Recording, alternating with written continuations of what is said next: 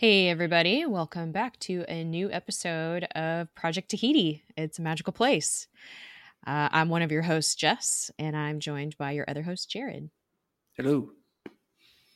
Um, creepy, kind of sad episode this time around. Um, that's all I have to say. yeah, no, it was a it was a good one, but also I don't know, kind of uh kind of sad, like you said. Some Yeah. some bummer stuff and some creeper stuff going on for sure. Definitely. Um, before we get into it, uh, just a quick reminder that we are part of the But Why Though podcast community. Be sure to check them out on Twitter at But Why Though PC and go on their website, butwhythoughpodcast.com. Tons of good content, not just podcasts, lots of good write ups there. Um, and we're super proud to be a part of their community. And also, if you're not caught up on S.H.I.E.L.D., go to Netflix through season five, do it, come back, listen, enjoy. um sorry i crack myself up all the time um all right so this is season one episode 19 the only light in the darkness written by monica owusu breen who has written other things but i did not write down what that was um but she's written i think one or two previous episodes and then vincent misiano who also has directed a previous episode which i did not write down i think i'm going to stop writing that down because there it's getting to be too many and i'm getting, getting confused i don't have that excel spreadsheet so we're just going to assume that they've written something or if someone's done directed more than one, we can say they've done more than one. We don't need to say which ones or This is true. about numbers or anything like that. yeah it's, it was it was becoming too much for me um this originally aired april 22nd 2014 all right so this episode starts with um, one of the dudes from the previous episode that was broken out of the fridge. We actually got a very um, meaningful close up on his face when he walked out of the breakout. um, and this guy is at some docks. Um, there's a fisherman dude that's loading cages into his truck, like crabbing cages. And um, this creepy dude from the fridge comes up and asks this fisherman for a ride to Portland. And the guy's like, Yeah, right. I'm not taking you to Portland. Um, and the fridge dude turns off the guy's truck and then he sucks the life out of the fisherman and takes the truck and drives off to Portland while turning on some classical music. Fucking creepy. Um, He, he likes good music. What? How's that Yeah. creepy? No, no, no. Uh, Here, you're not going to give me a ride. I'll just take your your health and your and your truck, and I'll see you later. Um.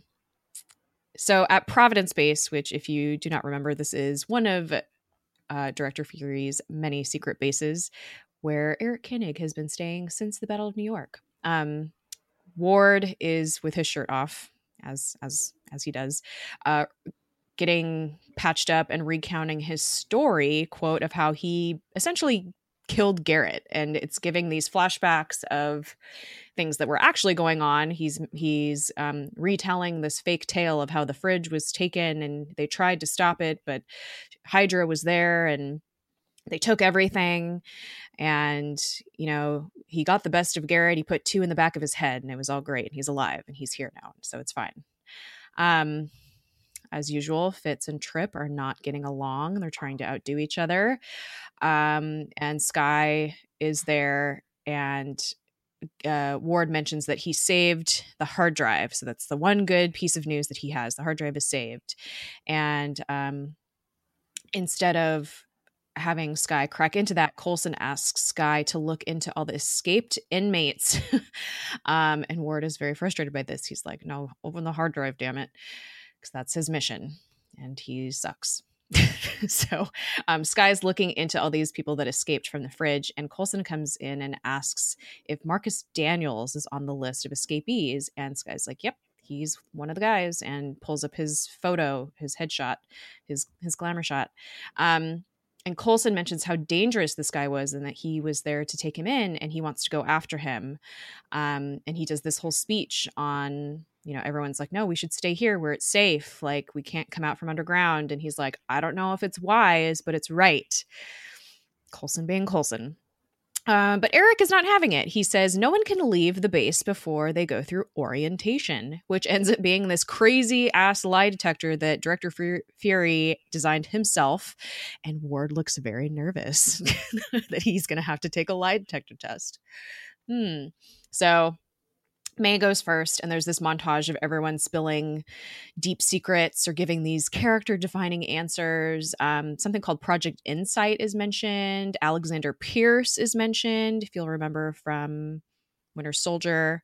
Um, and Simmons mentions that she they they get a question of you know if you're on a deserted island and you could bring one thing with you, what would it be? And Simmons mentions that she wants the TARDIS, which is kind of funny. and Trip mentions that his grandfather was a Howling Commando, which is really cool. I think that's the first time we hear about that in this and season. That part I don't think is from anything because he's an original character. Mm-hmm. So I don't believe that uh that he is. Yeah, at least from the comics, just kind of um, kind of cool it is cool. And you know we um we hear more about that um later on too um that comes back at a later time. So i that's all i'll say. Um so ward gets put in the lie detector and he passes but barely like Koenig ends up pulling a gun on him and he's like, You want to answer that question again? And apparently he had a freaking needle in his finger, like underneath his fingernail, that was causing him pain to like disrupt his vitals during this test. And so, like, he walks, he gets his lanyard and he walks out. Oh, by the way, the reason he passes is because of the way that Eric questions him being like, Why are you here? And so Ward is able to actually say, I'm here for Sky, which is true in his creepy, twisted way. But um, he goes out into the hallway and he pulls this needle out of his finger or like piece of like splinter. I don't even know. It's gross. Um, and Fitz runs into him and is like, I forget exactly what their conversation is, but essentially Ward is like, you know, if you have a thing for Simmons, you should tell her. And Fitz is like suspicious. He's like, this isn't the Ward I know. And Ward immediately turns into, yeah, I don't care. Do whatever you want. And all is well again, I guess. It's weird when Ward is actually allowing himself to be himself a little bit. He's kind of a nice person.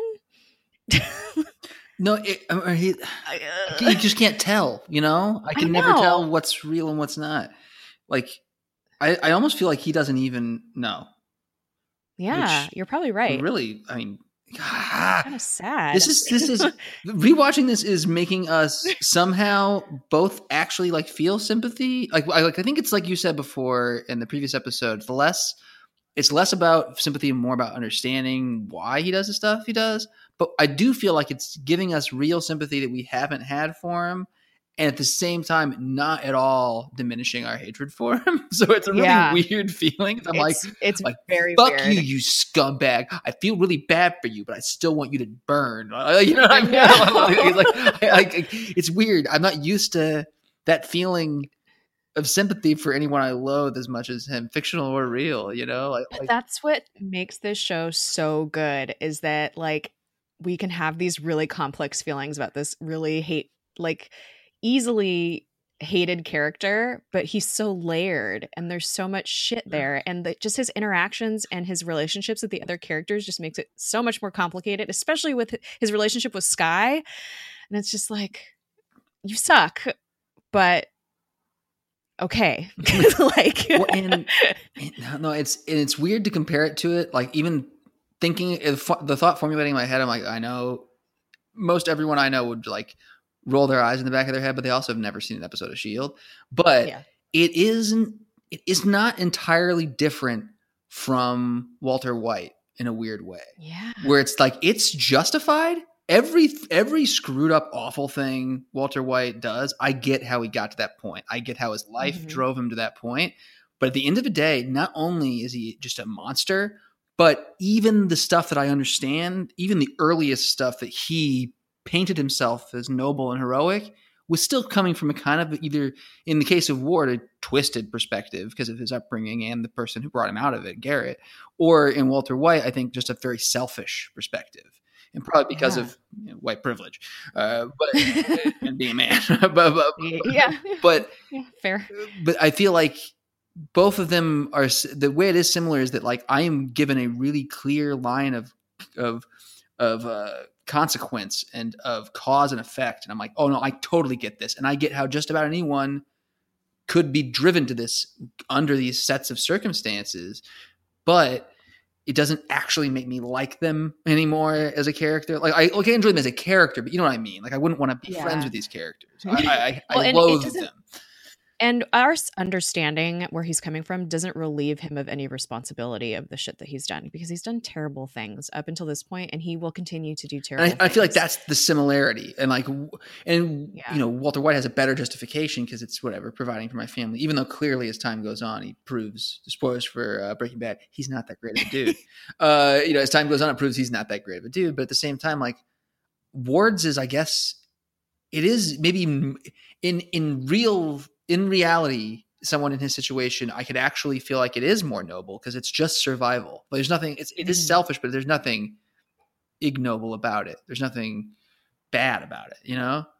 Yeah. But at the same time, yeah. it makes him do, like you said, such horrible things. It doesn't mitigate any of that horribleness. It just makes us mm-hmm. know where it came from.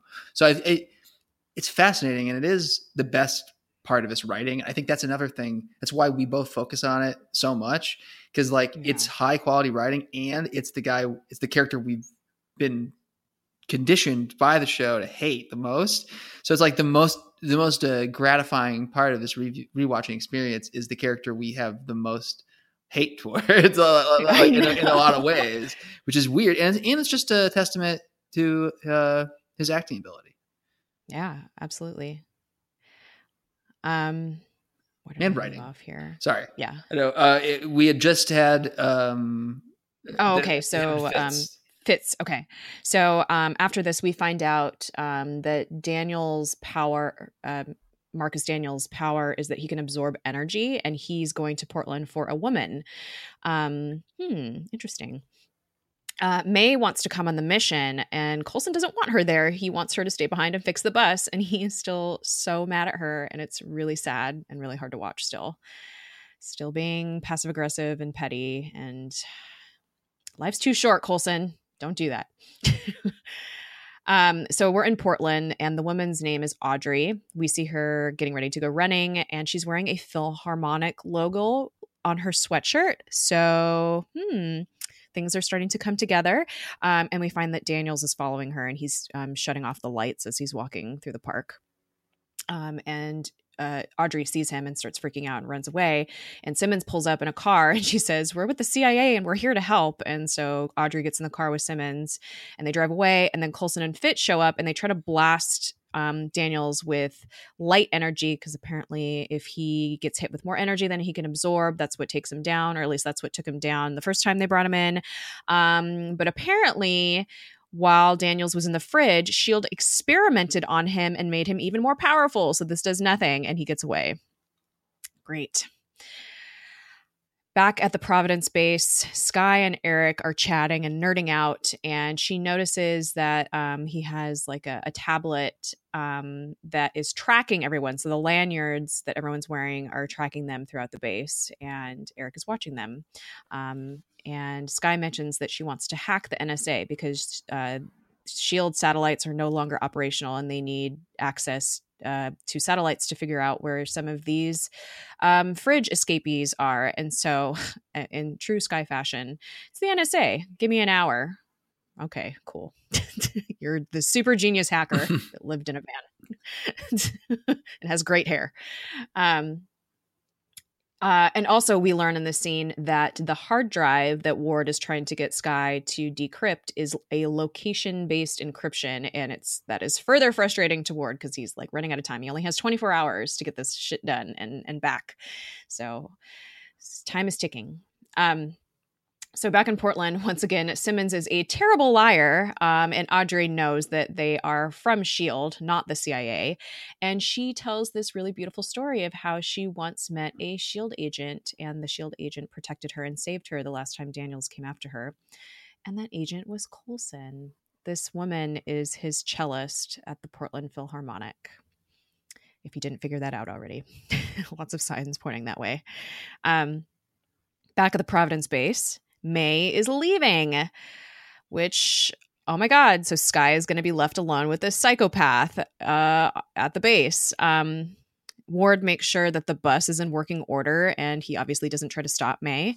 And then he goes to find Eric. Um, he's getting desperate. Back in Portland, um, the team, well, actually, Fitz realizes that they have to use Audrey as bait to lure Daniels, and Coulson is not happy. He doesn't want to put her in any further danger. Um, and he's like, no, this tech is really going to work. Um, he mentions that Bruce Banner is the one that created this tech that they're going to use against Daniels, and Coulson feels better about it because apparently Bruce Banner tech never fails, right? Not like he made himself a Hulk or something. right? but I found that a little strange. Um, and Fitz asks Coulson why um, Coulson won't let Audrey know that he's alive. And Coulson says, you know, she's healing and moving on, and he doesn't want to hurt her again, which is like, is that really the reason? um, back at Providence Base, Skye goes looking for Eric and she finds Ward, and he mentions that May left, um, and they end up having a drink and kind of define their relationship. Ugh. But um, Ward seems real in this scene, and he's like, Look, I've done a lot of terrible things. Like, I'm not a good man. And he talks about how, like, his older, like, his older brother was abusive, but he didn't just beat up his younger brother. He made Ward beat up the younger brother. He says their parents were even worse. Yeah, like, and I feel like this is the realest that we've ever seen him. Well, and doesn't he also say he all he wants to do is just pretend that the real world doesn't exist and be with her? Yeah. That felt like the most real like that line where he stops and he says but the real world does exist like like until he says that that was a, a small glimpse into what he would be like without garrett overhead and yeah it's a bummer yeah and i wonder like if Skye had capitalized on this moment to be like, well, let's start over and run away and like start a new life, I wonder if he would have gone. I think I think he would have. I think he would have. I, I really do. But but Skye's not that person to do that. What's weird is she would have been if they hadn't gone through this season. If they if yeah. only the two of them had bonded instead of with Coulson and everyone else, I think she absolutely would have been where she was hiding out in the van and and uh, everything else. But as it is, it doesn't add up. It doesn't. It, it, she's been brought so into this family, like she wouldn't. She wouldn't abandon. Well, and also, I think her moral compass is is to. um she it's been so defined throughout the season that I don't think that that's shakable anymore. Like you said, like maybe at the beginning of the season, like she was still in this gray area of trying, you know, she had personal reasons for joining Shield and she's like an activist, like she wants to do the right thing and she wants you know people to have access to information and i think she there's like a learning curve there when she joins a spy organization but i feel like she's not the type of person that would run away from something like this anymore like she's Coulson has gotten to her too much. and, and yeah, that, I think so. And that she needs to stay. She like for herself, she needs to stay and do the right thing. And, but yeah, I feel like in this moment, like if she would have been like, let's run away and start over, like that would have been the end of it. when I feel like for her, she said it, you know, before I think already the season, they're her family, they're all she has.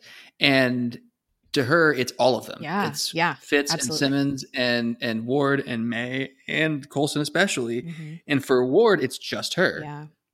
And that's the big that's the big difference yep. is Ward doesn't buy into any anybody but Garrett and her. And Garrett, I mean, it's gaslighting and programming and and and uh, you know, uh, I think being ingrained and indoctrinated with with bullshit from an abuse, abuser. It's it's something very all too real. Yeah. But it's not the same as his like willingness to do things for Skye. Although to be fair too, like even though I believe he means and he's being genuine and earnest, I don't think he actually cares about her as much as he's using her as like an idea of of freedom from yeah. his life. Like it's like, oh, if we just run if I just run away with this cute young girl who likes me, then everything will be better. I can just start over, you know, whatever. Like he desperate, I think he desperately wanted her to say that, yeah. Instead of instead of just being like, no, let's let's keep fighting. So he kind of beat her to the punch and says, of course, but the world is real, so we're going to do this instead. And and unfortunately, it means he sticks with the Garrett program. Well, and also I wonder, so like he probably felt like he couldn't protect his younger brother, and so I feel like there's an element of that with with Skye. like he feels like there's this person that he wants to protect.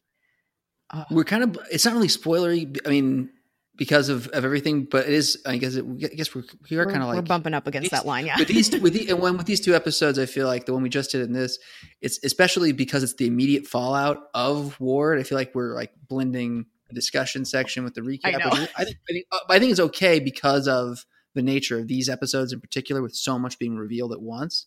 But I think it- you know you talked about how his one nice moment with Fitz was kind of of kind of kindness, and you just mentioning him relating protecting Skye to being protective of his brother. It's like that makes me think like that those are the moments that he is kind to Fitz and Yeah. and when he when he isn't manipulating or when he's kind to to Gemma uh you know earnestly I think they are like an older sibling yeah. like like it's like he's being protective of these newbies of these kids who where he might mock them a little bit especially at the beginning but it's like he definitely has an affection for them if there is a real him underneath it all it's that kid who was forced to beat up his little brother who he wanted to save yeah. and everything is coming from that kind of psychology and it's really it is it, it- like they're they're managing in our rewatch to make make me actually care about him a little bit and i hate them for it now i hate the writers Well, as much as i hate Don't worry, because later in this episode, you're going to hate him again real quick. No, so, and, and just by the end so speaking like- of, um, so they start to kiss, and Skye finds blood on his neck, and he like jumps up and runs away to clean it. yeah and, and he's like oh well my cut's supposed to opened yeah, like and it, it feels like that that is the least smooth cover i think he's ever had on the show I know. and I, and I think it it's probably mostly being played up because now he knows now we know Yeah, but also now that he just had a super vulnerable moment, and I'm sure he was like caught off guard that he was going to have to go back into, sp- you know, Hydra ward, um, spy ward, triple crossing ward immediately. yeah, the, the combination of it actually being out in the open and him being sensitive Yeah. like makes that a, uh, I feel like a not like hammy or whatever just, just like an exaggerated moment of like whoa Yeah, but it, yeah, I don't know. I make in my head canon. no, it's it makes pointed. sense. It makes I think it makes perfect sense. Like it's very pointed and and serves a serves a story. Yep. All right. So uh, back in Portland, Audrey is on a stage by herself with lights on her, and she's playing her cello, and um, it's very beautiful. And Daniel shows up, um, and they get him to walk up to the stage. Audrey keeps playing, and they shoot these lights on him that have like I- think it was mentioned that they have gamma radiation or something like that. Or Yes, that's the and, and that's the implication with the Bruce Banner Yeah. thing before. It'll never fail. Well, the plan fails, and he's able to knock everyone out with his weird shadowy powers that he got from Shield, whatever that is. Um, but Coulson runs in and he picks up the light and blasts it on him, and then uh, Trip is able to to jump in, and um, Audrey can't see that it's actually Coulson because the light is um, is shadowing him from from behind. Um, back at Providence Base, Ward is cleaning off his like bloody, choky wire thing. Um, Garrett Wire, yeah, Garrot. I'm not sure. I don't know how you say that. I think I think maybe it's pronounced Garrot, but I always as a kid would read it Garrett, which uh That's kind of weird. works works with Yep. his mentor. But I'm pretty I'm pretty sure it is Garrot. It's Okay. it's G- it's G A R R O T T E or something. I think Yeah, I have no idea. Um, so Skye is strangling wire, strangling choky wire thing. the official term. so Skye is in Eric's office. I don't know what to call that area. I guess it's his office. And she sees his tablet and sees that uh, Eric is off in some room somewhere. So she goes off to find him. And she goes into a storage closet where supposedly that's where he is. And she's looking for him. And um, blood starts dripping on the tablet. And Eric is somehow up in, in the ceiling, dead. And she knows now that Ward did it and that he's Hydra, and she is freaked the fuck out. And of course, Ward is like, Skye, Skye, coming to look for her. And so she's freaking out, trying to trying to calm down and trying to figure out what to do in this moment. Cause holy shit, you were just making out with a Hydra agent, girl. um back in Portland, uh, they defeat Daniels, and um, the blast knocks Audrey to the floor, and she's briefly somewhat unconscious. And Coulson comes up to her, and he has a really brief moment with her before she wakes up. And um, when she does fully wake up, it's Simmons that's there and not Phil. And she's it's this really sad moment where she's like, "I thought I saw him there." Um, man, is that a tragic love story? um, back in Providence, Ward uh, finds Skye in the hallway near the um, the storage room where he stashed Eric's body and she plays dumb and she's like, you know, I just got really freaked out back there. It got real, but I want to do this. And she kisses him, which, oh my God, I can only imagine what she's going through in that moment. She probably wanted to throw up in his mouth and she's becoming a very good spy. Um, and he basically drags her out of the base in the name of this mission that Fitz called about. You know, they need help. We got to go right now. Uh, no time to grab anything. This is very suspicious. We have to leave right now. And she's like, okay. Don't even worry about it. basically. Yeah. Um, so back in Portland, Fitz is asking Coulson about Audrey and actually i think they're on the plane at this point but they're still in portland whatever um and coulson's like you know i'm keeping this really big secret from her and you know it's i need to make things right with may. Um i can't expect you know forgiveness you know i can't expect audrey to forgive me if i can't even forgive may which is like a about time man.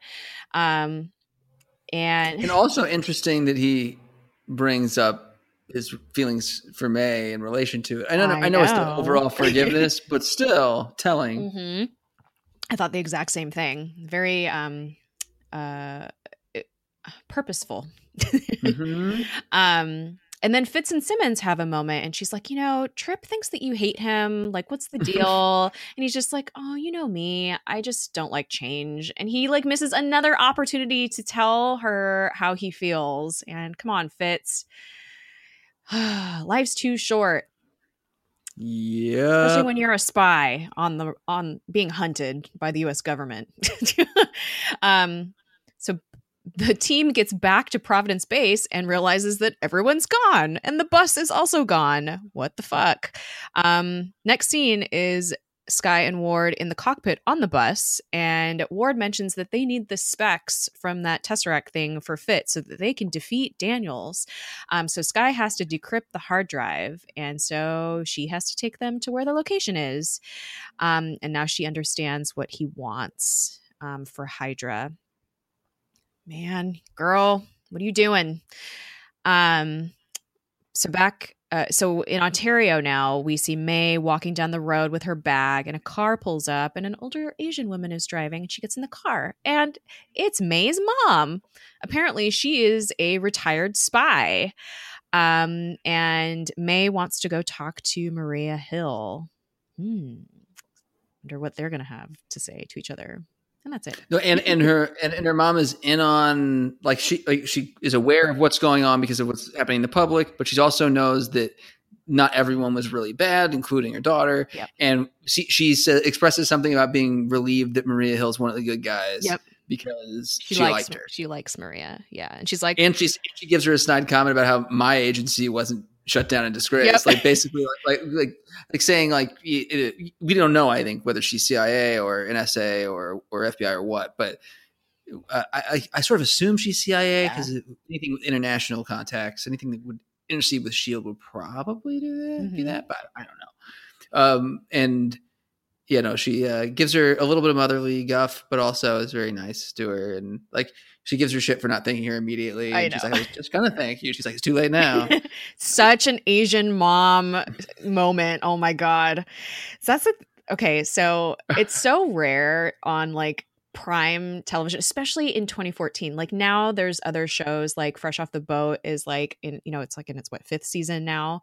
But like, it's so rare to see these super like relatable. I'm eh, for the listeners who don't know i'm japanese american. So it's just really nice to see these moments that are relatable from that point of view and just being like oh yeah asian mom moment. Um i don't know. Like that was really refreshing to see on screen.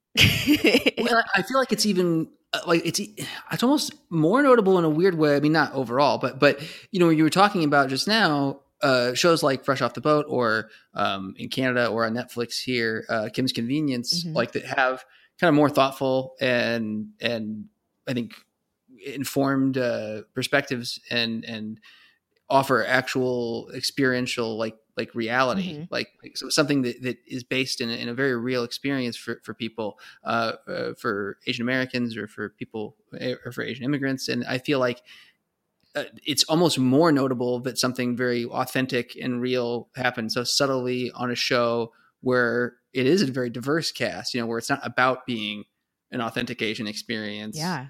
Like, because if something like that happening on Fresh Off the Boat or Kim's Convenience or something like that would be much less surprising. Yeah, but something but in a, a, a, comic book spy show, like yeah, just eh, but but it's like you've mentioned before. I think on one of the earlier, maybe one of the very early episodes, but like uh, Maurissa Tancharoen is is a she's biracial Asian yeah. American woman, right? Yeah, she's Thai. and so uh, so I feel like that's I, I, I mean that's the benefit we have of mm-hmm. having people of color and women of color in power and and behind the scenes you know they're actually writing these stories because when they do have a chance to have a small bit of something that is authentic it doesn't just feel well intentioned or just miss miss an obvious opportunity to have some sort of cultural touchstone instead it's just informed and and feels more real as a result. Yep, yep, absolutely. And it's cute because this moment isn't necessarily about being like an Asian American like mother-daughter relationship. It's like so much more than that cuz May is already a complex character who, you know, like May probably didn't want to call her mom out of anyone in the world. Right. You know, like she's not that person who's going to call her parents for help. Like she is going to take care of shit on her own if she can. But she mentions in the scene that, like, I needed someone that I could trust and you can always trust your Asian mom. Well, that's not always true, but, but that is the one of the few people who she knows she can trust yeah. in this situation. And I think that that's something that's cool. Like you say, it's it's overall has to do with the character of May and the overall plot and everything, and not just that experience. And it's also neat because it is particularly authentic and something that resonates with you specifically, but it's also something that I think uh, it's cool because that it does feel special and noteworthy to you, but also it's something that's very, I think, relatable to people in general. And it's cool because it shows that there, I don't know, it shows a, a cultural reality and something cool that we don't always get to see, but it also shows how people are similar across the board. Yep. And like, that should be the goal with this stuff. Well, and also it just feels like this was in what well, this was intentioned. You know what I mean? Like you don't get diverse experiences and authentic experiences from just you know just by accident, by accident. like you in like this is fiction. Like you have to write it into the script or you have to put it you know in front of the camera. And so I don't know, like like you said, if it was Maurissa Tancharoen or if it was Ming Na and this actress that played her mother that like added to this to like make it more authentic, or if you know, I don't I don't know what the backstory is behind this, but it was intention to be there for that reason, um, because this is a real relationship that they're trying to portray on screen, and there's layers to that, and so you know, it, you can't if you're if you're trying to put in an make inclusion and diversity a priority. You have to actually do it and do the work. You, it doesn't just happen. So this is something that was intentionally put into the script. I feel. And and why I think it has to be behind the scenes and not just on in front of the camera, which yeah. I think is more and more people are talking about it. But it felt like for a long time it was only in front of the camera that yeah. really got pre- press. Well, you don't as- get the same authenticity that way. Like, um, and I, oh, I, can't, I, can't, even think of it. Of, I mean, there's there's countless examples in pop culture. One example but... that has come up, I believe, you know, on on podcasts that friends of ours or uh, uh, host on something similar, uh, and just in general in the discussion on the Flash show, which is another uh, comic book super, superhero show, and actually uh, segues nicely into one of the comic connect, the, our only real comic connection of this uh, this episode, but like the I've read criticisms of the portrayal of uh, Candice Patton's character uh, Iris West, and just like there's nothing about the way she's written or her experiences that are authentically that of a black woman in America. Yeah. It's, just, it's, the writing staff for the longest time was just a bunch of white dudes, and it's not just a bunch of white dudes, you know, at this point, but they were the showrunners and yeah. the guys, you know, in charge, executive producers and creators and whatnot, and they set the tone and and as a result like a lot of things about like like authenticity kind of fell to the wayside i think and they have a very diverse cast of characters but when all the creators are still white dudes that still shows like you said it doesn't happen by yeah. accident doesn't just happen you have to actually work for it and i think that um, color blindness comes into play there like ever you know there's so many well-intentioned white people that think that that's the answer to racism when that's kind of I just recently went to a, a talk at um, Vulture Festival that Constance Wu gave. Um, she's um, one of the stars of Fresh Off the Boat, and she was in the lead and one of the leads in Crazy Rich Asians. And she, we were, she, she talked about this about how it's insulting because someone's racial identity is part of their identity and to make characters that have no connection to that is it's not authentic.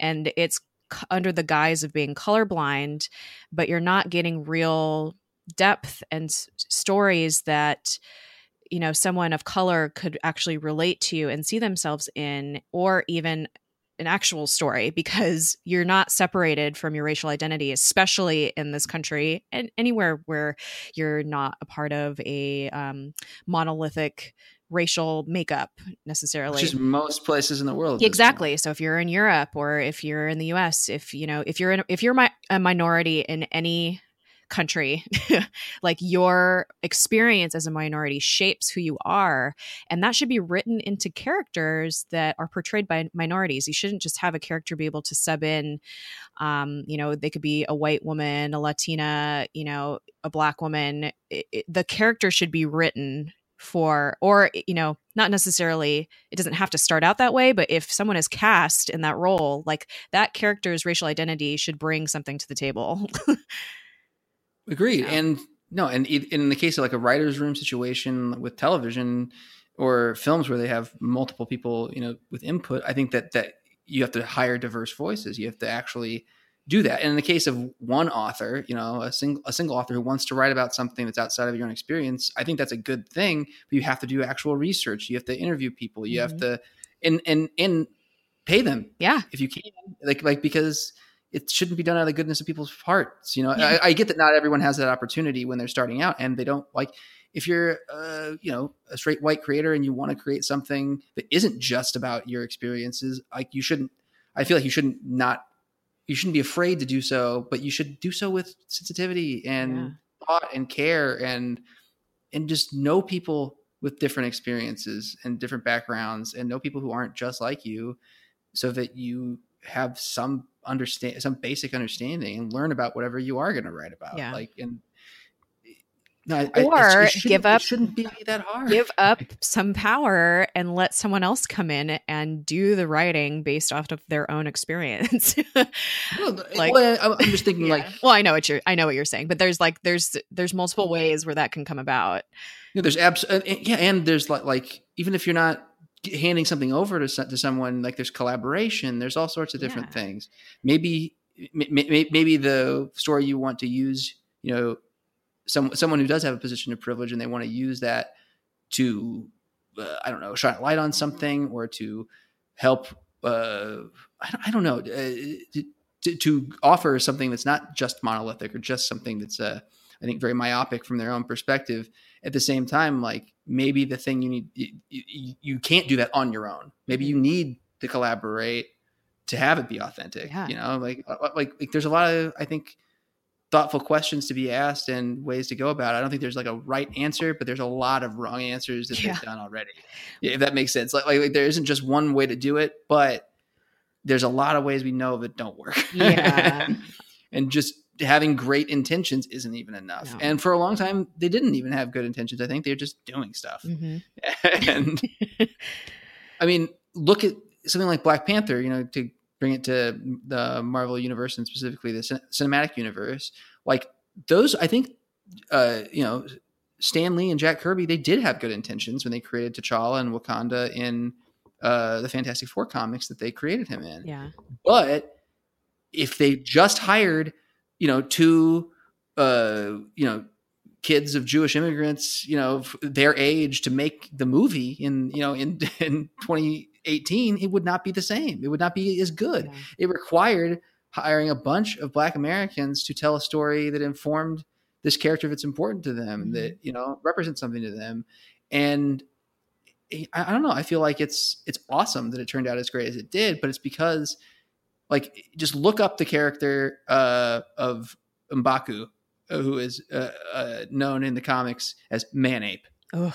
and and see how he used to look and how now he looks in the newest issues of Black Panther, influenced by the comics, written by uh, Ta-Nehisi Coates. You know, uh, the, these. The, the, you can make you can take something that's well intentioned and boneheaded and make it good if you have the right people behind it. If you have people who are not just going to be well intentioned, but actually know what the hell they're talking about. Yeah. And, and, like, and I think that it's awesome. It's like you ask these people things like, uh, oh, who was it? Stan Lee was asked about. Someone was like, I think it was maybe one of these like comic skater guys trying to like catch him in something. But before he passed a couple years ago, Stan Lee was asked about Iceman being uh, revealed to have been gay and to come out, and he'd always been kind of denying it to himself. And they had stuff where it's like basically he was like, I was, I'm already a minority that was like outlawed in my country and like hunted by robots. So I didn't want to be gay on top of that, which I think is like an actual really good, like, yeah. like believable, you know, explanation. But, uh, but they asked Stan Lee about it and he's like, oh, really? Like, I didn't even know that. Like, that's great. You know, like we couldn't tell stories like that then. Yeah. You know, and like that's basically his answer every time somebody says something like that. And like, it, it just seems like he was always a guy because he was in a position, I think, of of uh, privilege where he was wealthy enough that he, and because of familial connections, he was always like a publisher and was the editor in chief for such a long time because of those opportunities. Yeah. But he always hired people, you know, and and hired people of color and women in high positions, like before it was really commonplace in publishing and before it was ubiquitous and like he's he, he wasn't like the biggest trailblazer in the world but i do think made a lot of positive uh, positive uh, advancements in comics specifically, and I think that that's that's reflected in the way Marvel is on the cinematic level almost more than anything right now. Yeah. Like they do, it's, it sucks because like the publishing system, uh, the where Marvel's publishing side side is right now is frustrating to me because the guy in charge we've talked about a little bit on the show and you and i have talked about i'm not happy with their editor in chief their current choice and and the like the fact that they still have him around is disgusting but yeah. i know other people there like Sana Amanat are, uh, that, that i actually think are really like in- intelligent talented and progressive and they are they're still hiring you know people like it was right after Cebulski took over that they hired Eve Ewing, you know? Mm-hmm. So it's like, it's not that it's not that the only bad stuff's coming from them right now, but it's a they're in a problematic place, and yeah. I feel like at the, the the film side is kind of at the best place it's ever been. Seems to be continuing to move forward, and is like I think honoring that progressive legacy that Marvel's always had. Yeah, absolutely. It's a long diversion, but it was directly related to yeah. what you were talking Let's about do, with May and her mom. Let's do uh, comics tie-ins. Okay, there's only one real one. It's our Marcus Daniels guy, Blackout. His powers are, you know, like you said, they're both like power draining, but also dark force manipulation. Mm. The dark force is basically it's fun. It's funny because I'm pretty sure it's the same thing in DC Comics. It's just the same idea. Like, like, hey, what if people like had shadow powers and they could just make anything yeah. happen, but it's like with generic, shadows, generic shadow. Like, powers, you, you, could yeah. make like shadow shapes so that could grab stuff or you could just go into a shadow and come out another shadow. Like like like basically like it's very nebulous rules. Usually it's tied to some dark force or shadow force dimension, which I think is in both comic book universes. Like they it's funny how some of that stuff evolves and then they just don't even care. Like no yeah. one no one at DC or Marvel is trying to figure out which one came first. There's like whatever. like we, we, somebody whoever it was was probably Roy Thomas who wrote for both companies at the same time in the 60s and 70s and uh pro and 80s and probably uh he probably just stole it from like I, I don't know uh Tolkien or uh, or Lovecraft or some yeah. fam- famous thing. Like that's it feels like most stuff from comics is just taken from pulp books from the era, right. from the era that their creators grew up in. Um and you know he's very similar same pretty much powers no obsession with the uh, cellist with Coulson's ch- cellist. Uh, That's he, new. for some weirdness, uh, comic weirdness, he just died at the end of a crossover of the uh, I think believe the most recent Civil War crossover during it, or no, no, no sorry, uh, the Secret Empire crossover, which we've mentioned a couple times recently with the uh, Hydra takeover and Captain America being a Nazi and whatnot in the comics. I believe the end of that story arc during it, Hydra had given New York or Manhattan to someone, and it was covered in Shadow Force uh, sh- uh, powers by Blackout. And he, I believe Maria Hill, I believe, is the one who shoots him to take him oh. down, uh, because she does what the heroes can't do. Mm-hmm. I think. Um, because she's a, a badass. She um, is a badass. And then, and now he's just back because because why not? Wanna, they want to do that, and it hasn't even been that long. Like he's barely been dead, and then they bring him back already. Sounds about right. yeah, yeah, Maria Hill. That, that's the one. She did kill him. Um, but yeah, and then Doctor Strange resurrected the city of Las Vegas because Las Vegas had been blown up entirely in this story arc with oh, Captain America God. becoming a Nazi, and there was some some kerfuffle about, hey, uh, you blew up all of Las Vegas. That's kind of bad, bad taste. So Doctor Strange brought Las Vegas back, but as the price for it, because it was such a big thing, there is now a hotel in the middle of Las Vegas that is a gateway directly to hell. That is like run, run by the devil, and which honestly is kind of cool. Like, like, I, I like that idea in the Marvel universe. There's a casino in Vegas. It's just a direct portal to hell. That is, oh the, the devil's casino. But uh, so it, it, when that when that happened, so uh, it resurrected uh, Blackout somehow, even though awesome. other characters did not die, and I don't, and I'm pretty sure she wasn't. He wasn't in Vegas, so it's very weird. that like, is like, weird. I'm almost positive that when Maria Maria Hill killed him, it was not in Vegas because because he was blacking out New York. I'm pretty sure he was in New York. oh, comic books are weird. They're so weird. Uh, half the time, they lately they don't even explain it when they bring someone back because they they aren't coordinating their stories well enough. So, so nobody knows that a year and a half ago another writer killed this guy off. So just use him again.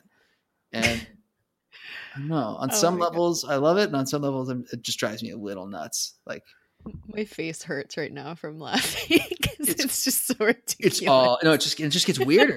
like, like comics get weirder as time goes on. Oh, it's pretty good. Hey guys, spoiler section time.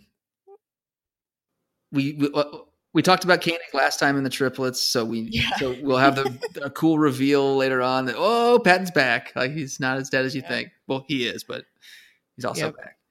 Oh, there's tons of MCU references in this episode. Um because they mentioned Steve Rogers specifically, right? Uh mm-hmm. when Skye is giving uh Koenig guff, right? Yeah, yeah. He's like, would would you know I don't even remember because he doesn't want to get involved America, or something. Steve Rogers do this, like, like yeah, like, like, like no, and like it almost feels like she's really leading on it heavy because like they're letting us do this now. like I know, but hey, whatever. Um, it works. Yeah. um, what else? Oh, talking about uh, Trip grandfather being a howling commando. Yes. Um, which I mean, that's not a, actually a. Well, he's not, um, not, not, nothing revealed, but I mean, they could always introduce him. Mention yeah. they, they could put him in the comics at some point. Yeah. Um, what else is there? Oh, the the Bruce Banner stuff.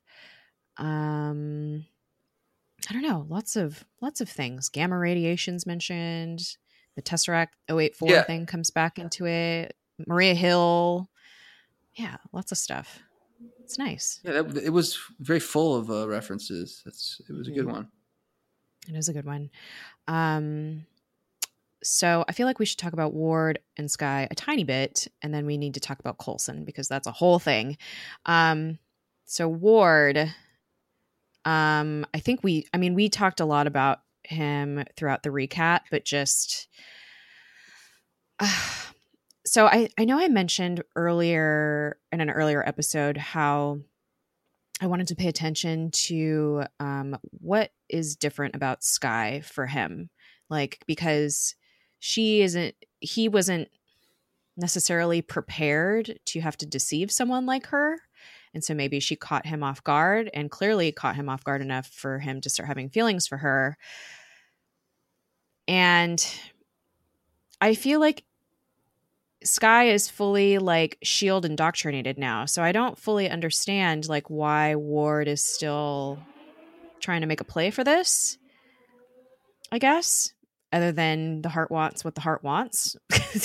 yeah, I, I, think it's legitimately that he has feelings for her, right? Yeah, like, like I think we're led to believe. I'm pretty sure that's that's the case.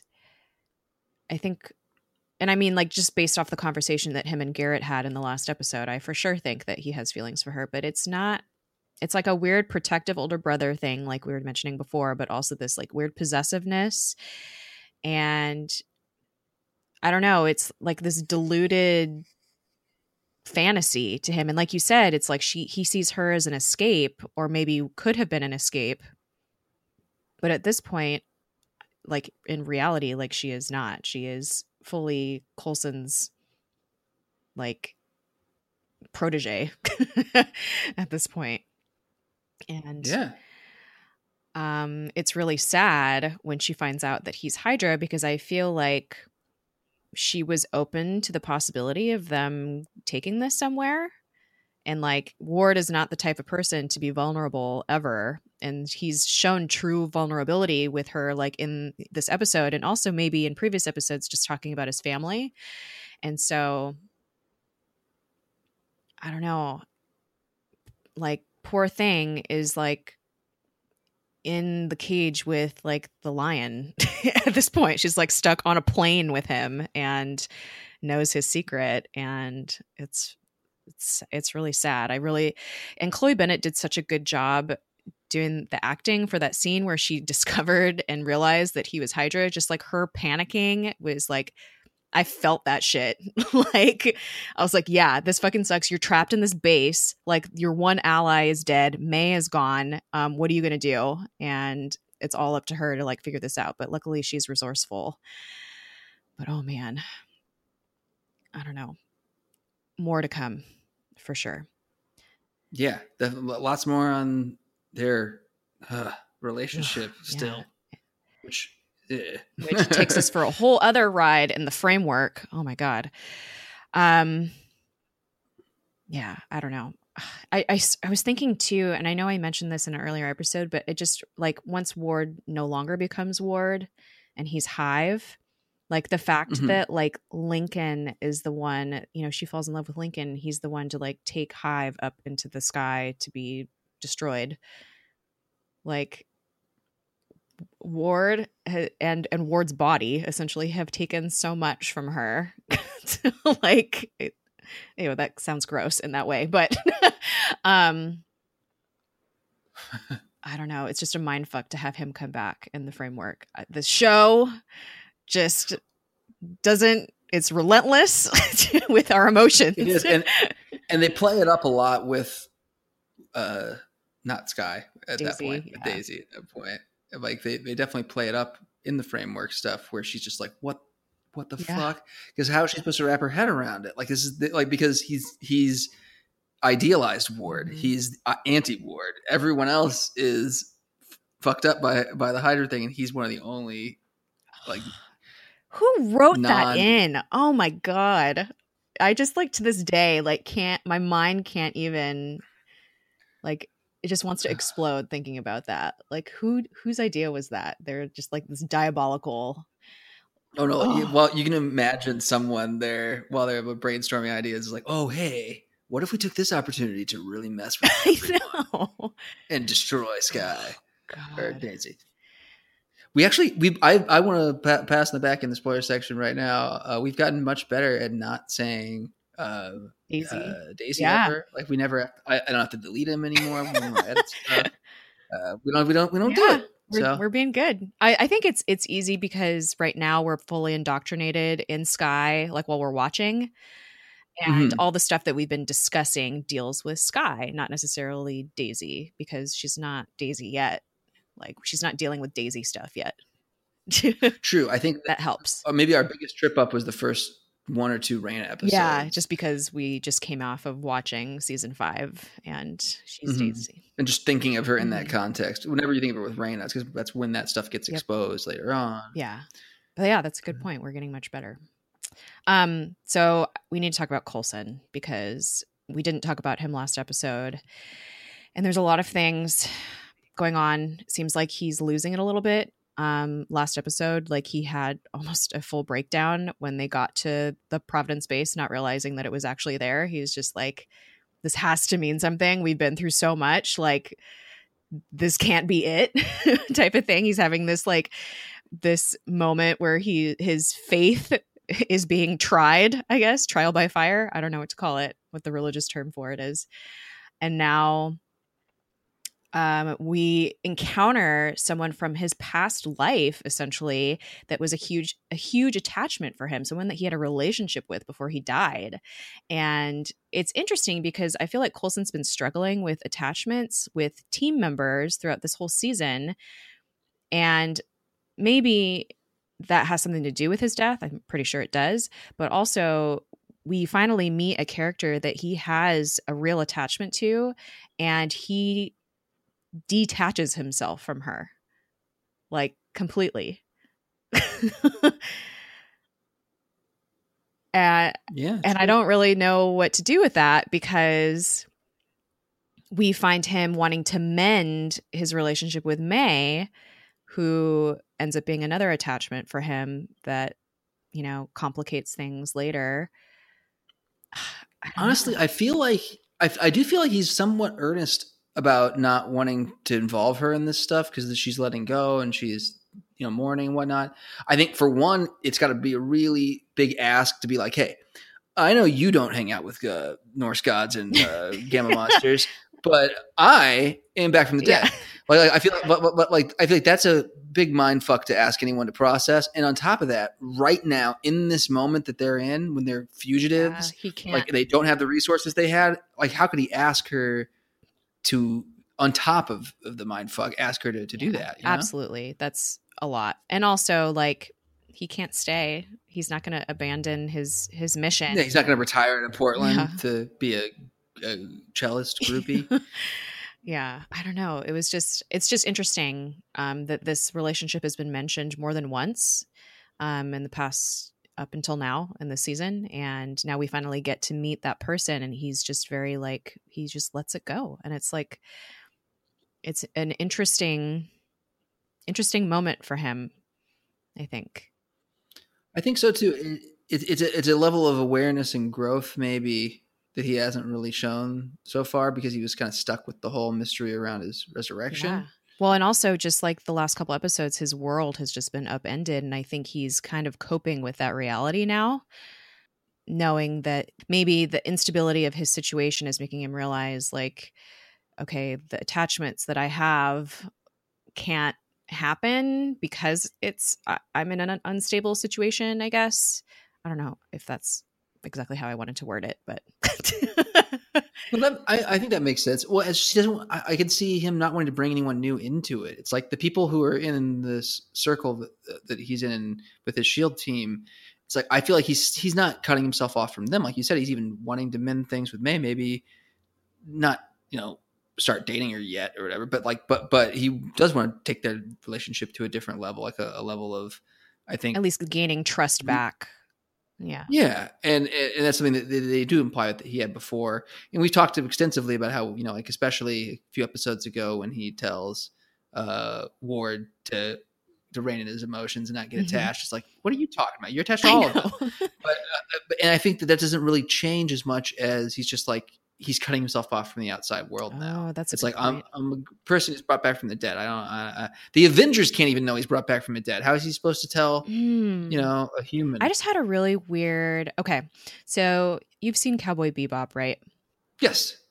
So you know how the whole thing is that like, um, Spike is essentially like in purgatory the whole time, and he's just waiting for his to finally be able to move on to the next stage.